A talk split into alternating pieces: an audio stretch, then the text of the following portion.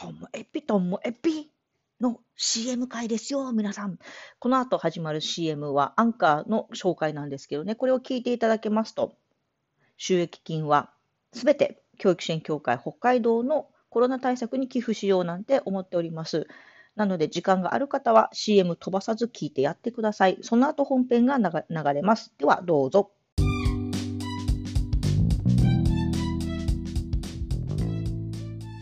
ともえぴともえぴ。ともえぴともえぴ。面白から真面目までサクッと聞ける独り言ラジオともえぴ。こんにちは、皆さん。今日はあの、ね、逆輸入の話です。まあ、逆輸入といっても、えーと、商品とかあの国をまたぐものじゃなくてあの、ね、テレビの世界の話なんですけどね。あの有吉の壁って見たことありますか？あの芸人さんたちがいろんなことして あの有吉が丸とか×とか判定していくやつ。あれ結構好きで見るんですけども何気にこう見てましたらあれ？それ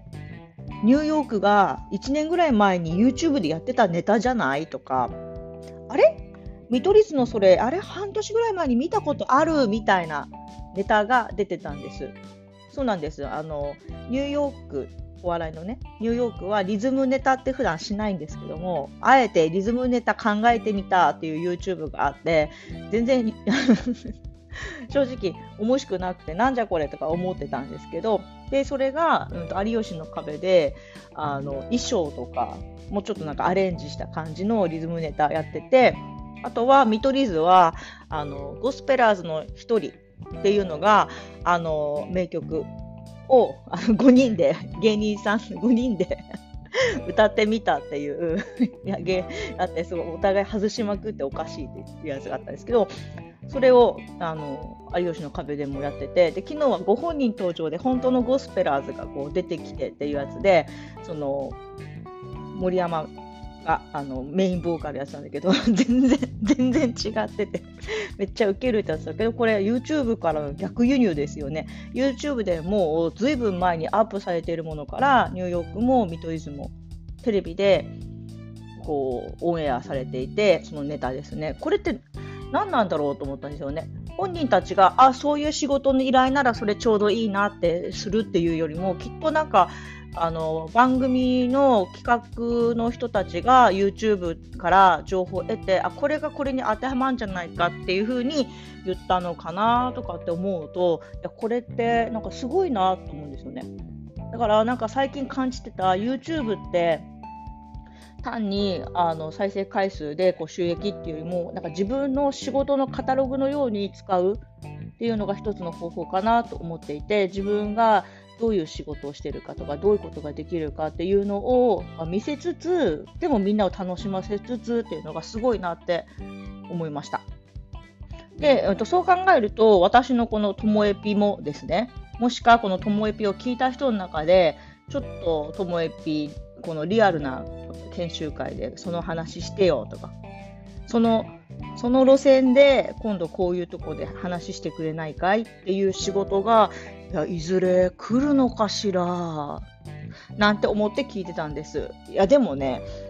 ないないない今のとこないな。だってこれ私の独り言で普段の仕事の真面目な研修会とか講演会で使うような話はこのともえぴではお話ししてないんでね。あえて。私の経験と偏見に満ちた話ばかりなので、これをなんか大人数のとこで話してって言われても、そっちの方が照れるなって思います。で、なんか嫌でしょ？あの、いつもこんなノリなのに、急になんか真面目で、なんか、あの、あ、これ、ともえぴ逆輸入狙ってるな、みたいな話とか、これから出てきたら、ちょっと、それはそれで嫌じゃないですか。だから、逆輸入は狙わずにいきたいなと思います。ただね、私の場合は、うと前までに、えーと、コラムを書いていた話から同じちょっとアレンジしたり同じような話でともえぴにこれ話してる内容も実はあるんです。まあ、それはあの前にもお話ししたと思うんですけどもこう文字を読むって本を読むとか文字を読むっていうのはもうそれしかできないじゃないですかその時に。ながらっていうのができなくてすごい贅沢な時間だと思うんですよね。なので私のコラムとか私のお話なんていうのはそのそんな贅沢な時間じゃなくて結構ですので、まあ、小耳に挟む程度で何かの作業をやりながらとか車の運転しながらとか通勤時間とかながらの時間に聞いてほしいなっていうのがあってあの文字にしてあるものを今こう音声にしてる場合もあります。まあ、そんな風にして、形を変えて、うん、どうにかして皆さんに届いてほしいなとは思ってるんですけどももしもこの後ともえぴに逆輸入の話が来たらそれはそれで皆さんにまた報告したいなって思います。今日も最後までお聴きいただきましてありがとうございました。さようなら。